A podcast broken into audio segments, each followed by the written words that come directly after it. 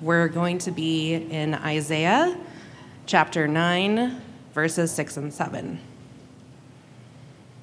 For to us a child is born, to us a son is given, and the government shall be upon his shoulder, and his name shall be called Wonderful Counselor, Mighty God, Everlasting Father, Prince of Peace. In the increase of his government and of peace there will be no end. On the throne of David and over his kingdom, to establish it and to uphold it with justice and with righteousness from this time forth and forevermore. The zeal of the Lord of hosts will do this. This is the word of the Lord. Good morning. I'm Richard, one of the elders here. Um, have the, the privilege of uh, bringing the message this morning. Um, Father, we, we thank you that you sent your son Jesus as the, the Prince of Peace to restore us to you and to give us a peace that passes understanding. Um, I pray that you would fill this place by your Spirit with the, your presence as the God of peace in this time. Uh, pray that you would empower me by your Spirit to bring the word clearly. Uh, pray against the, the migraine and vision trouble I'm having, that you would help me to, to see clearly so that collectively we could see you clearly. Do the work you want to do in us in this place this morning for your glory and the joy of your people. In Jesus' name, amen. If you had to pick one word to characterize our time, if I had you fill in the blank, 2023 has been a year of blank. I'd be willing to bet peace isn't the word you would fill in the blank with. Uh, the daily news gives us updates about wars, about hostility between groups, uh, studies show that we as a generation are some of the most anxious, stressed, and depressed people in history. So, peace is not the word that would describe our time. And we're not unique in that. Uh, when Jesus, the eternal Son of God, became a man and came into the world, the Father chose to send him into a time of conflict. You know, 2,000 years ago, much of the Mediterranean world was under Roman control, and not voluntarily, but as the result of war. And in first century Israel, where Jesus became incarnate as a human baby, the conflict wasn't just between the Jews and Rome, it was also um, between the Jews and their neighbors, with ancient hostilities with people like the Samaritans. And they had plenty of internal conflict with groups like the Pharisees and Sadducees jockeying for prominence and control. So, like in our time, you wouldn't characterize Jesus' time on earth as a time of peace. But Old Testament prophecy about the coming Messiah or Savior promised one who would come as the Prince of Peace, in the words of this morning's reading that Deanna read from Isaiah 9. By the way, as, as we talk about Jesus and, and his coming, we use three words kind of interchangeably here. Um, Messiah, Christ, and Savior all express roughly the same idea. The Old Testament, of course, was mostly written in Hebrew, and Messiah is the Hebrew word for the Savior that would come and save God's people.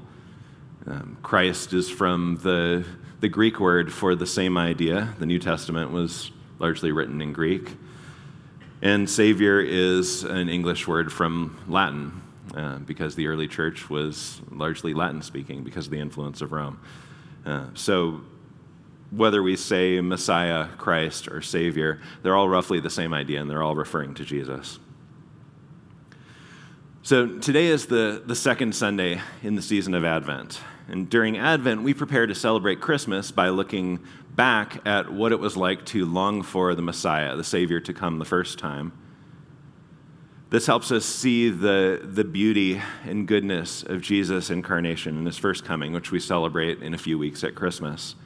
And it also helps us to remember that as they longed for Jesus to come the first time, we're longing for him to come again, just like we just sang, Come again as the Prince of Peace. We're, we're waiting just like they were waiting. So this morning, as we explore the theme of peace, peace in a dark time, we're going to look at four things together. First, we're going to look at how the people of God before Jesus' incarnation longed for peace. In particular, we're going to look at the prophecy about the coming Messiah and how peace shows up as a major theme there. Second, we're going to look at how Jesus brought peace in his first coming. Third, how we still long for peace from Jesus coming again. He hasn't finished what he started. And then finally, how we can apply this to our lives now. So let's start by looking back at the longing for peace expressed in the Old Testament. How did peace show up as a theme in messianic prophecy? And what did the Lord mean when he promised peace in those prophecies? What was the nature of that peace? In the passage Deanna just read from Isaiah 9, the prophet describes a coming Savior with several titles, and one of those is Prince of Peace. And it says that under the rule of this Prince of Peace, peace will be without end, it'll go on forever. What was Isaiah the prophet talking about when he used the word peace? Well, in, in Hebrew, the word here for peace is shalom. And shalom means more than the absence of fighting, the absence of conflict. It's a positive, complete peace, a, a goodness and thriving. Um, Tim Keller describes shalom this way He said, God created all things to be in a beautiful, harmonious, interdependent, knitted, webbed relationship to one another. Just as rightly related physical elements form a cosmos or a tapestry, so rightly related human beings form a community. This interwovenness is what the Bible calls shalom, or harmonious peace. Shalom means complete reconciliation, a state of the fullest flourishing in every dimension physical, emotional, social, and spiritual, because all relationships are right, perfect, and filled with joy. So when Jesus, the coming Messiah, is referred to as the Prince of Peace, that's what they're looking forward to. Not just an absence of conflict, but that kind of positive completeness and flourishing. Now, while shalom is bigger than the absence of conflict, it certainly includes that. If we look ahead a little bit at Isaiah 11, we get a vivid illustration of this aspect of peace that the Messiah will bring. Starting in verse 6, it says, The wolf shall dwell with the lamb, and the leopard shall lie down with the young goat, and the calf and the lion and the fattened calf together, and a little child shall lead them. The cow and the bear shall graze, their young shall lie down together, and the lion shall eat straw like the ox. The nursing child shall play over the hole of the cobra, and the weaned child shall put his hand on the adder's den. And you, you don't have to know much about animals or watch many nature documentaries to know that a wolf lying down with a lamb is uh, a pretty big deal. That's not what wolves and lambs naturally do together. So, the Messiah will bring a kind of conflict that takes natural enemies like wolves and lambs and children and cobras and turns those natural enemies into um, things that have peace with one another. And that peace will be cause for celebration, not just from people, but from all of creation. In Isaiah 55 12, it says, For you shall go out in joy and be led forth in peace. The mountains and the hills before you shall break forth into singing, and all the trees of the field shall clap their hands. It's a complete restoration of creation from before the fall broke everything. So, how will this coming Messiah bring this kind of comprehensive peace? Isaiah describes two different ways. First, the Messiah will suffer on behalf of his people. Isaiah 53 says, He was pierced for our transgressions, He was crushed for our iniquities. Upon Him was the chastisement that brought us peace, and with His wounds we are healed. The Messiah's suffering on behalf of his people will bring peace for them, peace for us. The second way the Messiah will bring peace is through his reign and his power, Uh, which we saw in the, the passage from Isaiah 9 of the increase of his government and of peace. There will be no end. And Micah 5 puts it like this He shall stand and shepherd his flock in the strength of the Lord, in the majesty of the name of the Lord his God and he shall dwell secure. For now he shall be great to the ends of the earth, and he shall be their peace.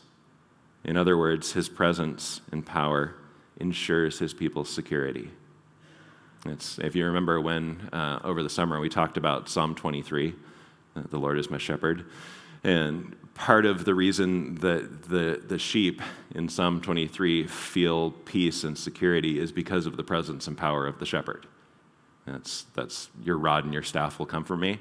It's, you're going to guide me and protect me from those who would disturb my peace. And it's the same picture here.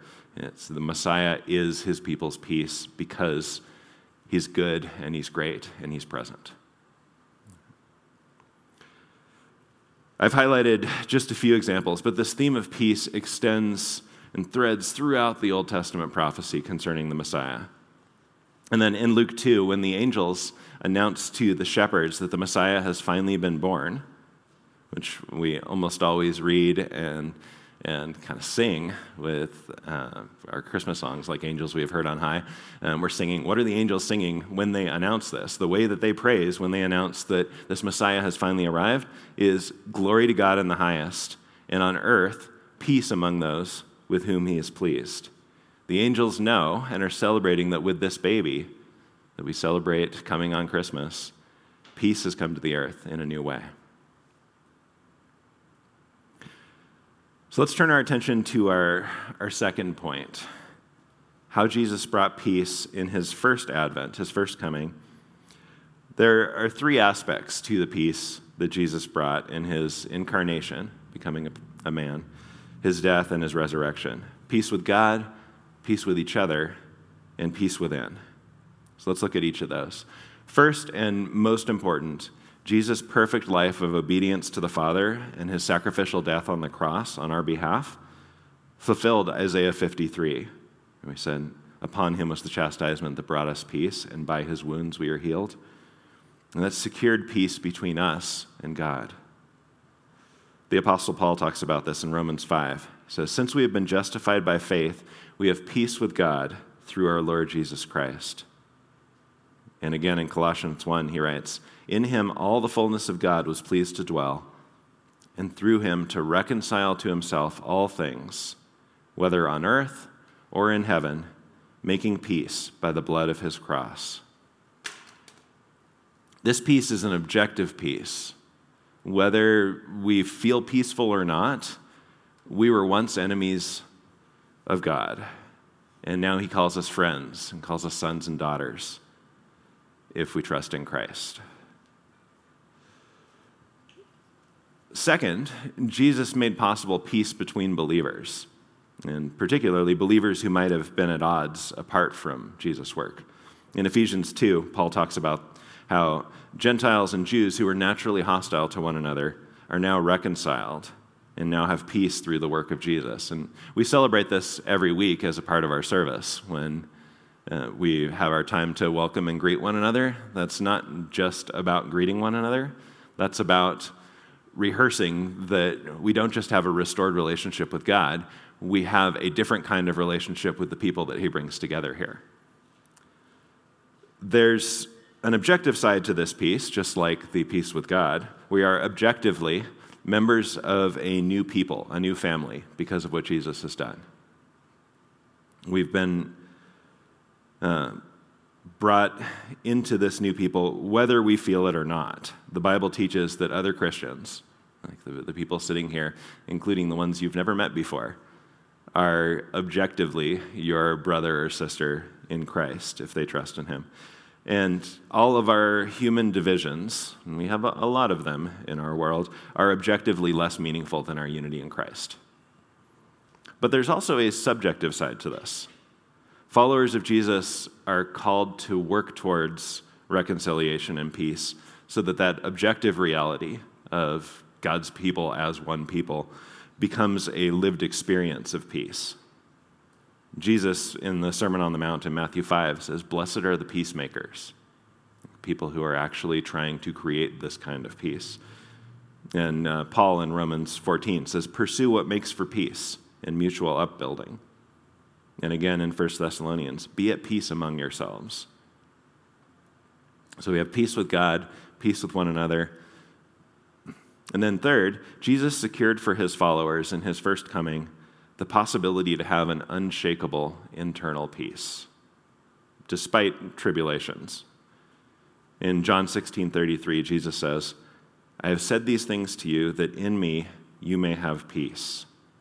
In the world you will have tribulation, but take heart, I have overcome the world. And Paul picks up on this in, in Philippians 4, a verse that uh, a lot of us go back to frequently, probably. Or he writes, Do not be anxious about anything, but in everything by prayer and supplication with thanksgiving, let your requests be made known to God. And the peace of God, which surpasses all understanding, will guard your hearts and your minds in Christ Jesus.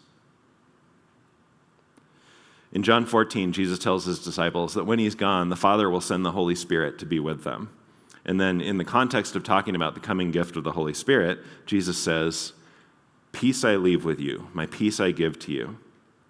Not as the world gives, do I give to you. Let not your hearts be troubled, neither let them be afraid. Jesus is drawing a, a contrast here between his kind of peace that you would experience and the kind of peace that the world gives people. How does the world give peace when it gives peace at all? Typically through peaceful circumstances. Like my retirement plan is solid, or uh, we have a peace treaty with these people we were previously at war with, or I have a good lock on my door when I go to bed at night. It's a peace that's based on our circumstances. But Jesus is saying his peace is not that kind of peace. He's not giving it, us peace by just fixing everything in our circumstances. He's giving us a peace that transcends circumstances. And from the context, that comes from the Holy Spirit's present in us. And in fact, Jesus didn't just promise that our peace won't depend on circumstances, he actually promised conflict and tribulation. Like in Matthew 10, he said, Do not think that I have come to bring peace to the earth. I have not come to bring peace, but a sword. And then he promised complete peace with his return.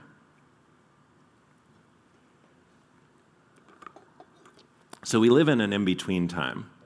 I think Matt mentioned this last week. Theologians often talk about Advent as an experience of this already but not yet that we live in as Christians. Jesus has already done some of what was prophesied that he would do, and he's not yet finished it, and we're sitting here in between. So, some of the prophecy about Jesus bringing peace has been fulfilled. We have peace with God, we can have peace with one another by God's power, and we can have an internal peace that passes understanding. But some of the prophecies about Jesus bringing peace, we're still waiting to see fulfilled. It won't happen until his return at the end of time. So let's look at his promises about that. We obviously still see conflict between nations and groups today. That's the main topic if you turn on the news both Isaiah 2 and Micah 4 describe a future at the end of time where people, quote, and they both say the same thing people will beat their swords into plowshares and their spears into pruning hooks. nation shall not lift up sword against nation, neither shall they learn war anymore. And similarly, in Hosea 2, the Lord says through his prophet, I will abolish the bow and the sword and war from the land, and I will make you lie down in safety. So there is a, a coming peace that puts an end to the conflict that we see in our world, in the news every day.